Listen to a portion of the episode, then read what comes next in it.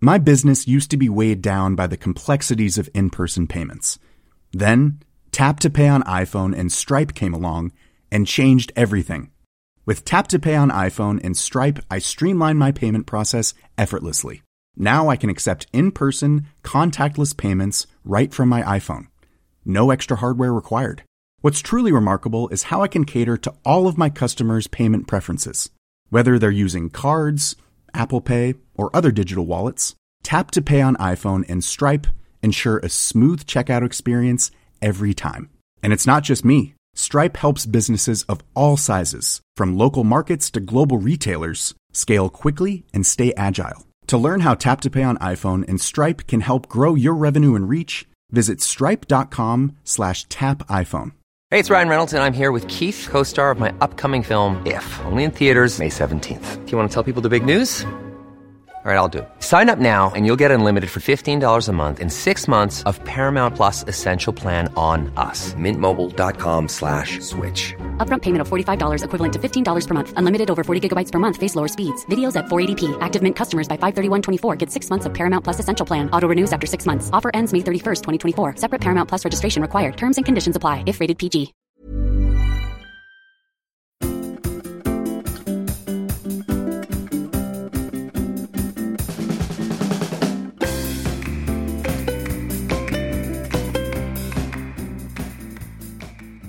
Welcome to Squanderlust, the podcast about the emotional side of money, why our actions aren't always as good as our intentions, and what we can do about it.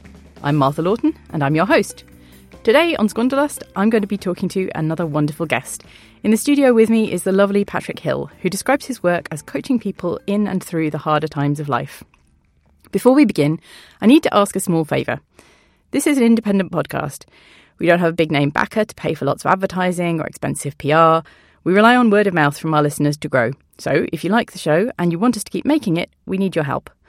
Please share your favourite episode on social media and tell your followers why you like it. If you're on Twitter or Instagram, tag us in at SquanderlustPod. The more people who listen, the more we can keep growing and keep making the content you enjoy. So let's get going. Patrick, hello. Welcome to the show. Good morning. How are you doing? Yeah, pretty good. Great to have you with us. And lovely to be here on this miserable grey London day, but it's shining here in the studio. It is, isn't it? It's always cozy here. Um, so, introduce yourself to our listeners. Tell us all a bit about what you do. So, I trained as a coach about three years ago, and when I started off, I was an in house coach at a school I was teaching at, and then I left my teaching career as such It kind of died on me, really, if I'm totally honest. um, and then I had a period, I was saying to you, I needed to take care of my mother when she was dying from motor neurone disease. And when I came to leave New Zealand and come back to London, I was really clear that my teaching career as such was dead kind Mm-hmm. of died with mum. She took it with her, which I'm actually really grateful for now. um, and I, I realized and got really clear about what it was I wanted to do with my coaching. And very, very quickly, it became clear that my best work and the work that I love to do is working with people in the harder times of life, whether it's right in the middle of it or some time after it. Um, yeah, I, I coach people to help them think about where they're at um, with ways to move forward. I think the thing that's slightly different with how I coach people is I really work hard with them to get to their emotional thinking around whatever's going on because essentially the brain is emotional and everything that we do and think and say uh, runs through the, the brain's emotional filter first. So, yeah, that's kind of a bit of a long winded explanation, really. Yeah, but it's a but it's a good one. It gives our, our listeners a, a clear idea of, of what you're about and what your approach is, which is great. Um, so obviously, when people are going through a harder time, um, a part of that is is grief, and what we were going to talk about today um, is the grief that people experience when they lose a job, which you've just talked about, you know, leaving teaching behind and, and a job that, that, that was there. Um, and although you say, you know, actually that was for the best and you're quite grateful for it, it was still something that was a loss. And I've, I've been through situations where I've left a job behind, um, or a job has left me behind. yeah, yep, I've had those too. um, and it is it can be quite shocking. Um, and there is a period of of transition and of having to grieve. So um, let's start with that. So why do people need to grieve the loss of a job? Well, grief's a really beautiful process, and I don't think we really understand it very well because we're not taught about it. But grieving the loss of a job, uh, and I mean, I can talk about the, my career ending, which relates directly to it because I wasn't anticipating leaving my teaching career. Right. I thought I would just get back into, go back into my teaching career, coaching in house and coaching privately, like I had been, you know, when I started my training. Um, and what I felt was an enormous sense of loss um, and grief around it, even though I had resigned from that job so that I could take care of my mum. I felt, uh, I felt lost. I, I felt like, you know, I'd been a teacher for over 20 years and I had this teacher identity and it's what I did and my days were really structured and organized. And then all of a sudden, nothing. Yeah, I think there's there's a couple of the key sort of things in there, aren't there? There's um, that identity. Um, people really do identify with their jobs, and um, it's the thing that that uh, people ask you first about yourself a lot of the time. What do you do? Um, if you don't have a good answer to that, it it can be really uh, disconcerting Yeah. for for yourself. Yeah. And and if you don't have an answer to that for yourself, that can also be disconcerting. Yeah, it's one of my least favorite questions because it's so utterly boring. So one of the things that I did years and years ago is because that question comes up every time, I was like, I just kept making new things up. And at one point, I was a crowd estimator. just because it's so much more interesting than any other answer. And then on the way here today, I was thinking, oh, I wonder if we'll talk about that. And you have. And then I was like, actually, today I am a giraffe breeder. Amazing. Right. Amazing. Um, yeah, I love that. I love that. Uh, my job's uh, for a really long time because I do uh, a lot for a lot of time. I've been doing very specific things in the charity sector that aren't, um, I guess, the job titles that you tell children. Like teacher is a job title that children know, Right. like like fireman or astronaut, ballet dancer. Um, but all of the things that I do have always been kind of quite specialist. Um, Certainly for the last uh, 10, 15 years, they've been really quite specialist. And and so people ask what I do, and they then have to listen to a 10 minute explanation, which nobody wants. I don't want to give it. They don't want to hear it. So you're right. Um, giraffe breeder is a much, much better I really solution. liked that one today. I was quite impressed with it myself. I don't know if there is such a thing or if, in fact, it makes any money, but I really like the idea of it because also it's a better conversation starter because, Mm. you know, you're meeting people all the time. It's like, oh, I don't really care that you're an accountant. You don't care that I was a teacher, Yeah. you know? Yeah, yeah, yeah, and then sometimes I say, oh, I don't really know what I do. How about you pay me for a session and you can tell me? Yeah. So so um going back to going back on topics like loss of identity becomes really really challenging and I think um we, it's because we do over identify with our work. We do, but we're also taught to, and, and Oh, that's, yeah. that's one of the things that happens when there's a bereavement. It's so significant when you uh, lose a partner. I mean, losing your parents is painful. I don't want to minimize that, but when you lose a partner or a child, Oh. it shifts your identity with such a force and magnitude. Mm. It's similar to losing the job because you are, a, uh, you know, you're married, you're a wife or a husband or a partner, and then all of a sudden you are single and that is life shattering. And the job is another form of relationship. And we do invest a lot of ourselves in our work, whether we like the job or not. It's still a lot of investment. There's all the relationships there, which you know come to the social bit in a while. But your identity, we we we attach ourselves to jobs um, that are essentially jobs, Yeah. and i it, it's not all of you. Yeah. I think that's the first thing that I discovered. It's like, oh God, I'm so much more than a teacher. yes. You know, I am not just that. I'm actually, we are all really complex, wonderful beings. We are all whole all the time. Yeah. And our job is sometimes a part of that, But even when you aren't in employment, you've lost your job or you've been made redundant for whatever reason, you are still whole and complete as you are. Yeah, and I think the the one of the things that happens is you you question the value of what you were doing. If it could go away, does that mean it wasn't valuable? Mm-hmm. Um, which is untrue, obviously. Um, you know, it, it it is simply, it, you know, it, it's temporarily not happening, but that doesn't mean that it didn't have value while you were doing it, and it doesn't mean that you won't be doing valuable things in the future. No, and I think the the human mind is not very clever in lots of ways because when things are going really, really well, we assume it's going to go really, really well forever. When things are really bad or not comfortable, we assume that's going to be forever as well. And the only truth about anything that we do as humans is everything is up for change. Everything shifts, everything comes and goes, including money, including jobs, including health, including relationships. So I think we can do some work in ourselves around change and knowing the whole time everything is uncertain, but don't give yourself, you know, sleepless nights and anxiety focusing on the uncertainty. Yeah, yeah, no, that that's that's absolutely true. That's absolutely true.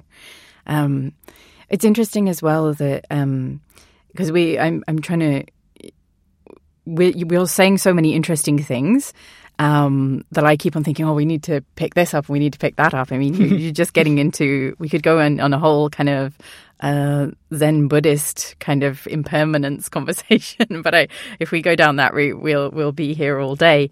Um, but I wanted to to sort of backpedal a little bit and say that with the identity thing also comes a level of um, status in our society. I mean, you were you were saying we're told to identify with our jobs, and that's uh, not just about you know you're told to identify with being a quote unquote productive member of society, but there's also a status around being in work or being in particular types of work, and there's a conversely a stigma around not being in work at a particular moment. So Oh, it's having massive. to handle that as well. Absolutely. I remember feeling so ashamed and embarrassed, not with the change of career recently, but uh, about eight years ago, I lost a job and I was so embarrassed to tell people. I, I, I, I literally, I couldn't tell, I couldn't talk about it because I was, there was shame, there was fear, the loss of status. I was on a really, really good salary.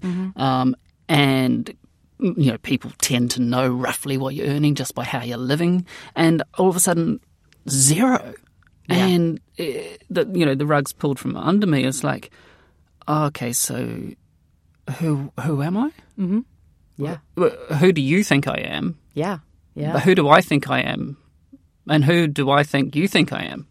oh yeah, And you get, I, I got into this thing. I was like, okay, yeah, take a breath. yeah, know. Yeah, yeah. Oh, you, and you want to. Um, uh, there's a there's a tension between you know knowing that you need to live within your means and then wanting to um, not lose status, but then you realize.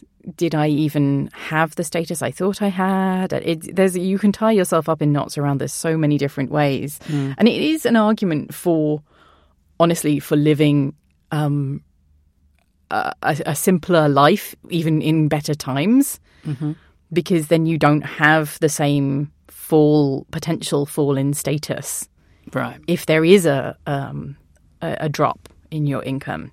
Well, well, I think the thing that kind of I come back to I said just before about that thing around change is everything's constantly changing. Yeah, We love absolutes as humans. We love things to have a, an idea of permanence, but the, the reality is none of it is. Mm. Nothing. Nothing that you can see, feel, or touch around you right now is permanent. It's all in a state of change and deterioration. So if we accept that, the status thing, just knowing, like money, mm. it comes and goes, but also status is not about you. Status is about other people's perceptions of you. absolutely. Yes. And if you want to guarantee losing yourself, focus on what other people think of you. Yes, yes, yes. Completely agree. I was thinking about this on the on the way in, and there's a, a fun story about a person who gets given like a, a knighthood or something like that, and they hmm. go to a formal dinner and. The hostess has put them in the wrong place at the wrong point on the dining table for the fact that they've just been given a knighthood. Right. And so they say, no, no, excuse me, I've been given this knighthood and I need to be moved. And um, the hostess says, oh, all right, and, and moves them up the table into their new status spot. And as they're going up, the, the person who's just been given the knighthood says rather patronizingly, well, of course, you know, these things are, you must find these things very difficult. Um, getting everybody in the right place for these sort of things is, is so complicated. And the hostess says, uh, "Mm, not, not really. Because what I tend to find is that the people who matter don't mind, and the people who mind don't matter. Right. Yeah, yeah. I that reminds me of I was a, a deputy head at a, school in central London, and um, you know, full on job as schools are. And anyway, I uh, I was in charge that day. The the head teacher was out. I don't know where what was going on, and um, I was in the front office just doing stuff, and someone came in. Uh, looking for the head teacher, and, and I said, "Oh no, she's not here today." And they said to me, "Are you the caretaker?" Oh, and I was thrilled because it's my sort of humour. Yeah, yeah, And I yeah, said, yeah. I'm whatever you want me to be. Uh huh. Because you know, like the caretaker being the lowest of the low, and I was like, oh, okay, so we aren't we, we aren't all equals here. Yeah, yeah, And I think that's yeah, yeah. that's a big part of. Um, Working with the brain Mm. is it regardless of how much money you're earning, what perceived status you have of yourself or others do, Mm. the job you do, where you live, la la la we are born and die equal. The bit between the, you know those two places is like, well, how well did you live? Mm. Not how much did you earn. What what was your your, your position? Yeah. You know, I mean, if you want to call me a giraffe breeder, I'd be really wrapped. Or a caretaker, I don't care because the truth is, it's not about the labels. It's about what are you doing within your life that Yes. brings you joy and happiness. Yeah, and I think that's that's the thing is is that um, wrapping back to this idea of of what happens when you lose your job. You need to start making choices about your time because that's the other thing that you mentioned uh, a little bit earlier. Along with the loss of identity, there's also a loss of routine. Mm-hmm. So you suddenly have all this time to fill. Yeah. I don't know if you have thoughts on on that. I well, I really do because my whole my whole career as a teacher, my time was allotted. You know, I still, as an automaton, wake up at the same time each day as I used to as a teacher. I have the same breakfast. I even know at ten thirty that that's when I should be having a cup of tea or a break. I still, I- you know, my whole rhythm is built around you know twenty plus years of, of teaching. But mm. allocating your time when you have lost a job for whatever reason is really really important and one of the one of the helpful things on my helpful list uh, is about creating a routine that works for you Yeah. and you know there are obviously helpful and unhelpful things but having a routine where you wake up at the same time you have the same morning routine whether you're a breakfast person or not so that you've got the basics you're starting the day with self-care Yeah. because it's really, really easy to not have an alarm, to stay in bed, and then before you know it, it's 11 a.m. and you're not feeling that great about yourself. Yeah. Um, and, and, you know, self care is important, but too much sleep is going to work against you. Yeah, I think I think good sleep hygiene is so important for, for mental health generally. Oh, yeah. Um, and it can be one of the things that really goes out the window when you don't have a job to to cause you to um, wake up and therefore to cause you to go to bed Yep. at a at a good hour. So Yeah. And that's exactly what happens with people who've been bereaved. Mm. The, grief process, regardless of the trigger, has lots of the same behaviours yeah, and responses that occur. So, yeah, sleep is really important. Another helpful thing around uh, that is being able to reframe what's happened so that you, well, I needed to reframe um, my end of my teaching career. It wasn't a thing that was done to me. It was a choice. That that change was a choice. I chose to look after mum, which led to the career ending. yeah, yeah, Um, and actually, I reframed that whole time, even though it was very hard, as a really beautiful opportunity that I would only get to do once. And I did it with grace and dignity. And mum died really well, having lived and been loved and safe right up until the day before she died, with Yeah. you know no pain. We were just lucky, but reframing uh, job loss is also an opportunity. Yeah. And I've said before on different podcasts I've done, it's like one of my greatest things that I took from the job that ended eight years ago was I didn't have to see that bloody boss ever again. so finding the light and the humour in the hard, dark times mm. is really important. I, I mean, I laugh at inappropriate things, as you know, but mm. finding things that bring you joy Yeah. in the hard times is Yeah. part of the self care routine and using your time. Yes. Yeah.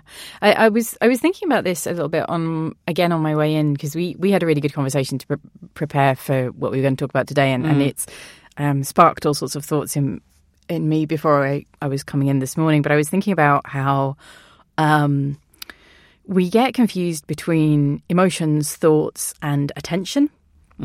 And um, one of the things that people do when they are grieving or, or struggling with difficult, hard times, difficult emotions, um, is they get tangled up between those three things. And sometimes people, you know, don't want to feel those those difficult feelings and don't want to feel those hard feelings. And particularly in the UK, um, where we're quite, uh, we like to suppress you know anything that might emotionally make us feel vulnerable um, and you're only allowed to be cheerful or angry um, or and barely even angry sometimes. So you know you're not allowed to to feel the sad the real sadness a lot of the time. And, and because people want to push away these negative emotions and um, they can end up labeling certain emotions as something I'm not allowed to feel.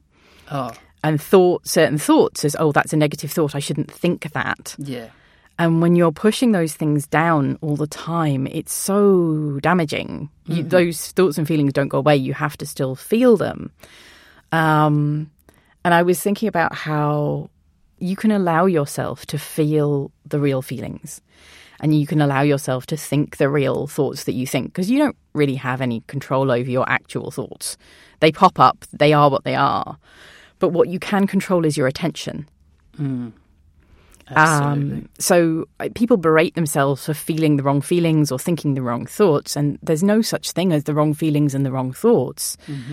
But how much attention you pay to which feelings and which thoughts, and and whether you, you know, you can let yourself feel all the all the horrible feelings that you're feeling, the the the bitterness and the the anger at things being unfair. You know, how dare COVID appear out of nowhere and take my job? Um, how dare the government not, you know, provide me with or provide our industry with the support it needs or provide my me with the income I need. Um, you know, whatever feelings you might have, or how dare my partner not be more supportive? You know, the, the, there's all sorts of things, thoughts and feelings that you might have that you might feel really uncomfortable with. You can think those things and, and feel the feelings that you have around them, whether you're happy about feeling them or not. But then you can also choose to to pay attention to things that will make you feel better. Yeah, where you put your focus is really important. One of the things you said, Martha, was um, the horrible feelings was a mm. phrase you used. The truth is, there's no horrible feelings. Mm-hmm. They're just feelings. And what we have been taught to do is not feel. Mm. And what that's given us is the capacity to judge and label feelings as horrible mm. or, you know, they may be uncomfortable, but they're not horrible Yeah. and we we demonize sadness and fear and shame when the reality is whatever you do not feel you will not heal so a lot of the time with clients i'll be saying well, what does that feel like because until you can label and accurately feel not not necessarily label and name it, but feel the feelings, whatever they are, however uncomfortable they may be, they own you. And if you don't feel, you don't heal. So I encourage people when you've gone through a job loss, allow yourself to feel sad or hurt or rejected or angry. They are normal, healthy feelings. But you also get to choose where you focus. So staying in the anger and the resentment and the rage is quite possibly not going to serve you very well if you spend all day, every day there. It'll probably make you quite ill. But you can choose to direct your thinking. And while we don't necessarily have control over our thoughts, we can direct the attention of our thinking as well, which we do have control over. And a lot of the work I do with clients is actually helping them direct their thinking towards where they actually want to be going rather than staying in the past. Where are you now? And where is it you want to go? Okay, let's go there together. Yeah, I think that's so important because if you, um, if you're, if you're feeling all the feelings and of anger and resentment and um, upset and hurt and rejection and shame and, and so on, um, and you keep your attention on things that feed those feelings. Mm. So you, you're reading the news a lot and reading about other people being jobless, for Mm-hmm. example, um, and that makes you feel more helpless and more resentful. You know that's that's the choice of where you're putting your attention. The feelings about your own job loss are your feelings and completely valid and, and fine. Um, your thoughts around what you're going to do um, or what's happened to you are your thoughts. And again, they arise in your brain um, with more or less uh, control from you, probably not that much, but your attention on on the news or, or wherever that's where you have your control. Um, and if you put your attention onto something that's, um, you know, on, on learning a new skill, for example, or on um, finding a volunteer opportunity so that you can spend your time doing something constructive. Absolutely, yeah. You know, you you that's putting your attention somewhere else. Yeah. The other thing that you touched on there with the possibly volunteering or doing something is that uh, makes people connect. Connection is the number one thing that determines our healthy living. Okay, whether it's with partner or friends or work colleagues or whatever, connection is number one in maintaining really good health and longevity. So being social is on my helpful list, even if you mm. don't want to be very social. And I, I'm I'm not a social person. Okay, this is about as social as I get, locked in a room talking to a stranger in another room. So, well, you're not a stranger anymore, but it, be, ah. being putting yourself with people who you feel safe with Yeah. where you feel you can take small risks if you're feeling particularly vulnerable or emotional as you're grieving a job loss or any sort of loss. Um, it's really important because the talking and the doing is also a part of the processing of what's going on for you. It doesn't have to be sitting there thinking and feeling about the grief and the loss only. The subconscious is constantly working without your help, and it is processing everything that's going on in you as a regular day occurs. So just being and doing something is going to be a helpful thing for you. My business used to be weighed down by the complexities of in person payments. Then, Tap to Pay on iPhone and Stripe came along and changed everything. With Tap to Pay on iPhone and Stripe, I streamlined my payment process effortlessly. Now I can accept in person, contactless payments right from my iPhone. No extra hardware required. What's truly remarkable is how I can cater to all of my customers' payment preferences. Whether they're using cards, Apple Pay, or other digital wallets, Tap to Pay on iPhone and Stripe ensure a smooth checkout experience every time. And it's not just me. Stripe helps businesses of all sizes, from local markets to global retailers, scale quickly and stay agile. To learn how Tap to Pay on iPhone and Stripe can help grow your revenue and reach, visit stripe.com slash Nice. Yeah. What you're hearing are the sounds of people everywhere putting on Bombas socks, underwear, and t-shirts made from absurdly soft materials that feel like plush clouds. Yeah, that plush. And the best part? For every item you purchase, Bombas donates another to someone facing homelessness. Bombas. Big comfort for everyone. Go to bombas.com slash ACAST and use code ACAST for 20% off your first purchase. That's bombas.com slash ACAST. Code ACAST. Hiring for your small business? If you're not looking for professionals on LinkedIn, you're looking in the wrong place. That's like looking for your car keys in a fish tank. LinkedIn helps you hire professionals you can't find anywhere else, even those who aren't actively searching for a new job but might be open to the perfect role. In a given month, over 70% of LinkedIn users don't even visit other leading job sites. So start looking in the right place. With LinkedIn, you can hire professionals like a professional. Post your free job on linkedin.com slash achieve today. Yeah, that's that's I think really important. Um, that's fantastic.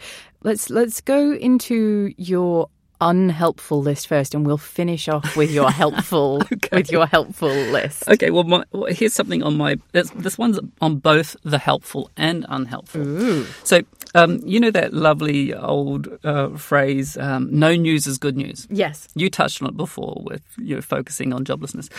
I have literally found out, I've done some research for the last 22 years. I have not read a newspaper or watched the news in 22 years.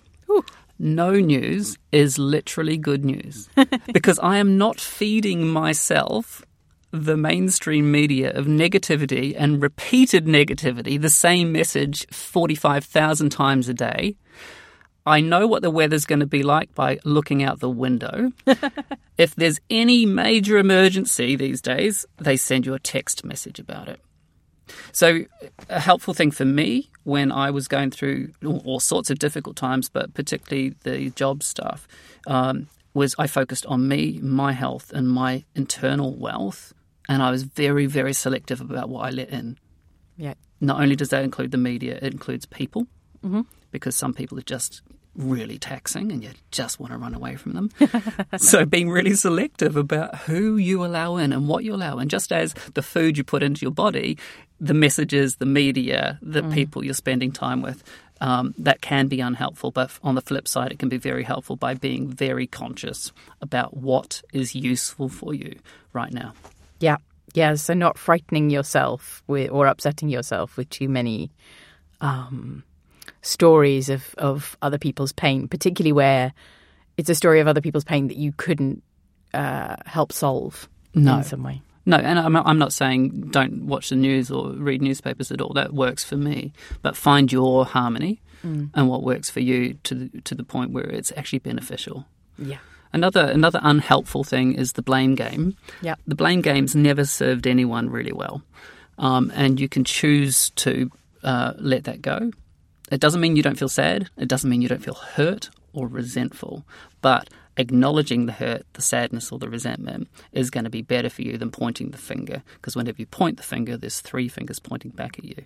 So you can let go of the victim by allowing yourself to feel the feelings. The victim mentality is an anger, which prevents you getting to the core feelings that are underneath the anger. Anger's always on the top. Underneath that is quite often fear, sadness, hurt, rejection, resentment. And kno- knowing and getting to the underlying feelings is going to serve you much better than blaming. What else have you got on there? I would say this is just based on research. Mm-hmm. Avoid drinking lots of alcohol and avoid taking lots of drugs. Yes. Okay, it's so common. It's so well researched now. Yeah. We know what humans do because well, there's so many of us, and it's almost, everything's been researched pretty much. You know, escapist, harmful behaviours, uh, numbing, running, trying to escape. Uh, they are very temporary, Yeah. and some people use these very temporary solutions for a really long time when they get lost in the addiction. Um, I've been in recovery for a long, long time. I know a lot about uh, alcoholism and drug addiction. So I would highly recommend limiting your drug or uh, drink intake. Can I can I add a couple to Yeah, that as yeah. well? Other numbing behaviours because Yeah. people don't recognise what what is a numbing behaviour. Um, Quite but- often because it was started so early on Yeah. and we saw it in our parents. Yeah, Yeah. yeah, yeah. So um, other numbing behaviours are um, watching TV until late in the night, um, until just just um, you know letting Netflix play or YouTube play or whatever it might be, but just just passively consuming large amounts of TV, um, playing video games, con- compulsive video game playing, um, compulsive shopping. Um, and a big one right now for people is gambling. Yeah. Um, gambling addiction is, is really on the rise as well. Um, and all of those things. Oh, and eating as well. Either Food. eating too much or not Yeah. eating at all. Yeah. um, you know, both of those can be numbing behaviors. So, um, really, really paying it. I had that on my list of, of things that I was going to flag if you didn't, but of course you did. Well, and then the other one to add was the obvious of sex. Yeah. And regardless of whether we're in lockdown or not, people who are really, really struggling will find their way to make things happen, whether it's supposed to be isolating or not. yeah, Um, sure. and, and knowing knowing that it's normal, Mm-hmm. that a lot of people do it, helps take away some of the shame. But Mm. also knowing that it can be really unhealthy and unhelpful if you get lost into the addictive side of it. And, Yeah. and, and you or I are not saying don't play video games. Don't. We're not saying don't watch Netflix. Yeah, it's just yeah. about being deliberate and choosing things that are helpful to you. You will know if it's helpful or not by how much it is interrupting the rest of your day or life. Yeah, indeed. And and I mean, I know personally that when I if I've been doing something compulsively, I simultaneously have a slightly sick feeling while I'm doing it and a fear of stopping. Yeah, and quite often with addiction, there's a shame and a guilt and hmm? remorse afterwards. Yeah. Yeah, and that sort of goes along with both of those things. The sort of sick feeling is hmm. the sh- sort of precursor of that fe- of that guilt and shame, and the fear is partly a fear of stopping, because I'm afraid of feeling the feelings that I'm trying to numb, but mm. it's also that I can see the guilt and the shame coming, And then and I'm a little yeah. bit scared of those Right. too. Yeah, and then you're focusing on the secondary feelings. And if you're focused on the first feelings that came up with the job loss or redundancy or whatever, Yeah. you focus on the primary feelings. You don't then have to deal with the secondary ones. Exactly. trying to escape exactly. the first. You're just you're just adding an extra layer of, of pain essentially Yeah. on for yourself by doing these compulsive numbing behaviors. Yeah, and they're barriers to moving forward. They are. They are, absolutely. Anything else on that list? On my oh, isolating was on my ah. unhelpful. So isolation is the exact opposite to connection. Connection, as we know, is the number one thing that determines health and longevity and makes us feel really rich and alive. So, if you're noticing that you are not answering text messages or answering the phone or staying in bed really late and not talking to people, if you want to live differently, something that would be really helpful would flip it and force yourself to connect. And I know it might be uncomfortable, but until you embrace your vulnerability, I think people kind of un- misunderstand vulnerability a bit because mm. vulnerability is your ultimate strength when you are having the hardest times. Because when you share your vulnerability with people, it triggers empathy in them, unless they're a sociopath. So you share your, share your vulnerability, it triggers empathy, and what happens is the the neurological thing that goes on is the um, what is it called? The uh, mirror neurons occur in the other person, and that connection becomes closer and stronger, and that builds the intimacy and connection that we're seeking anyway. So isolating is not gonna not gonna work. Yeah, it builds it builds the trust and it makes them more willing to open up and share their vulnerability too. And then you've you've both shared it, um, and you don't feel so alone with it on either side. So yeah, I think it's really important. Yeah, I think those are most of my unhelpful things. Tell us about the helpful things then. Let's let's Well, yeah, Flip we, that we- script. Look, we've talked about it a bit. Uh, Yeah, feel, feeling the feelings. yeah You know, feel to heal. yeah Um, talk about them, Mm-hmm. even if you don't like doing that. Find someone that you will do it with. Yeah. And you know, people say I'm not a talker. I don't talk. I say, yeah, I don't care. Just do it because you, it's like a job of self care. Yeah. Sometimes when you're really up against it, is a game of survival. yeah And yeah, you may not want to do it, but it'd be like saying, no, I'm not going to have chemotherapy. yeah You Yeah. need to do what you don't want to do to move through things sometimes. yeah Um, I've talked about laughing, being social, create connections. Um, oh, something that I it may be helpful, and this goes back to uh, something we were talking about earlier with the social aspect of work. I developed this for me, and it really helped me. I don't know if it'll help anyone else, but I'll just share it anyway. Work colleagues are work colleagues. Work colleagues are not friends yeah until one of you has left that job. Yeah Because what shocked me eight years ago when I lost this job, and people, we, I got along with them, yeah one person out of 50 people reached out to me. yeah I was horrified. But then I realised I didn't socialise with them outside of work. yeah Why should they? Yeah. right? Yeah. Yeah. They Absolutely. so th- that's something just to have in your head, which is helpful. Is Just remember, work colleagues are work colleagues. Yeah. They'll be supportive and there when you're there, but when you know you've had half of your team made redundant or job loss or whatever in one hit, there's an immediate support network, and working together to stay well with the other people who've lost their jobs. You know, not focusing on all the negatives. Like, okay, so what can we do now? How are you doing? How can I help you? Yeah. Um, being of service to others yeah. you know, doing this podcast with you is a part of my playing, paying forward because I've had some really, really rough times in life. A lot, a lot. So what I do is I give freely and generously because it's in the giving that you receive. You know, I've I've put things on LinkedIn recently, um, offering some free coaching to the first three people. The overwhelming response I've had back, just from complete strangers, Yeah. has been quite mind blowing. Yeah. And as a result of that, I got some new clients because they could see that I had the spirit and energy that would work well for them. So, giving to receive, totally one of the best things that you can do. Fantastic. Fantastic. Any other helpful things? Uh, what's there? I talked about reframing a situation Yeah. Yeah. um, and taking action. All, lots of those things that we've just been talking about are about taking action. Uh, and, and someone said to me when I set up my business, number one rule of business, and you can generalize it, number one rule of moving forward and feeling better about yourself is take action, Yeah. even if it is just one thing a day. Yes. And if that means it's getting up out of bed at 9 a.m., having breakfast, and getting dressed, well, you've achieved something. Yes. Yes. Make your bed, always make your bed. Yeah. Don't don't Tracey Emin your bed. Just do a really good job making it. I Yeah. really like because a tidy home's a happy home. Yeah. Yeah. Yeah. Yeah. Yeah.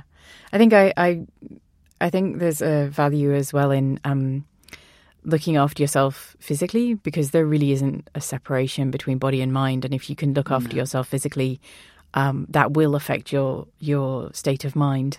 Totally. Um, I didn't realise how important that was until I was helping mum die mm. and I joined a gym again for the first time in 20 years. And I mm. went to the gym every afternoon while mum had an afternoon nap. And it was two hours of bliss that was just about me looking after myself physically, mentally, well, or, you know, looking after my whole. Mm. And my mind was in a different place yeah. you know, and it doesn't have to be a gym. It can be a walk, it can be a run, it can be whatever. But the, yeah, moving, Yeah. physically moving helps Yeah, us yeah, process yeah, stuff. Yeah, yeah, absolutely. Fantastic. Um it has been so great talking with you, Patrick. Have we have we reached our uh our limit of helpful things? I, I, I feel like I'm done. I think You feel I, like you're done. I Good. think I need to Excellent. get back to giraffe breeding. Excellent. Um so yeah, it's it's been really, really fantastic having you on the show. I have really enjoyed talking with you this morning. If our listeners want to find you Yeah. get some coaching, where can they find you? You can find me on my website, which is www.thinkingbeyondnow.co.uk. You can find me on Instagram at Patrick Hill Coaching, and you, I'm not very hard to find. Excellent. So thinkingbeyondnow.co.uk. That's me. Awesome. Patrick, it's been a joy. Thank you so much. Thank you. You've been listening to Squanderlust, the podcast about the emotional side of money with me, Martha Lawton. If you've enjoyed the show, please follow us on Apple Podcasts or Spotify or wherever you get your podcasts. We'd love one of those nice five star reviews too. Or you can tell a friend about us, maybe somewhere on social media where we're at SquanderlustPod. You can also find us at squanderlustpod.com where we put show notes, useful links, and ways to support the show. Squanderlust is sponsored by Wardour Studios in Fitzrovia, London, with production by David Smith, Alicia Cunningham, Charlie Brandon King, and Tom Berry. Our theme music is by Wardour Studios and graphic design by Jason Reed.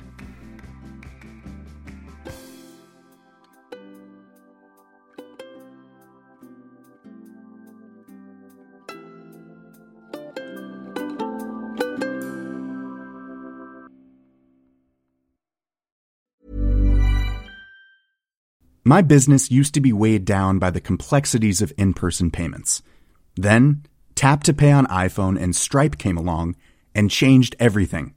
With Tap to Pay on iPhone and Stripe, I streamlined my payment process effortlessly. Now I can accept in person, contactless payments right from my iPhone. No extra hardware required. What's truly remarkable is how I can cater to all of my customers' payment preferences. Whether they're using cards, Apple Pay, or other digital wallets, Tap to Pay on iPhone and Stripe ensure a smooth checkout experience every time. And it's not just me. Stripe helps businesses of all sizes, from local markets to global retailers, scale quickly and stay agile. To learn how Tap to Pay on iPhone and Stripe can help grow your revenue and reach, visit stripe.com slash tap iPhone. Even when we're on a budget, we still deserve nice things.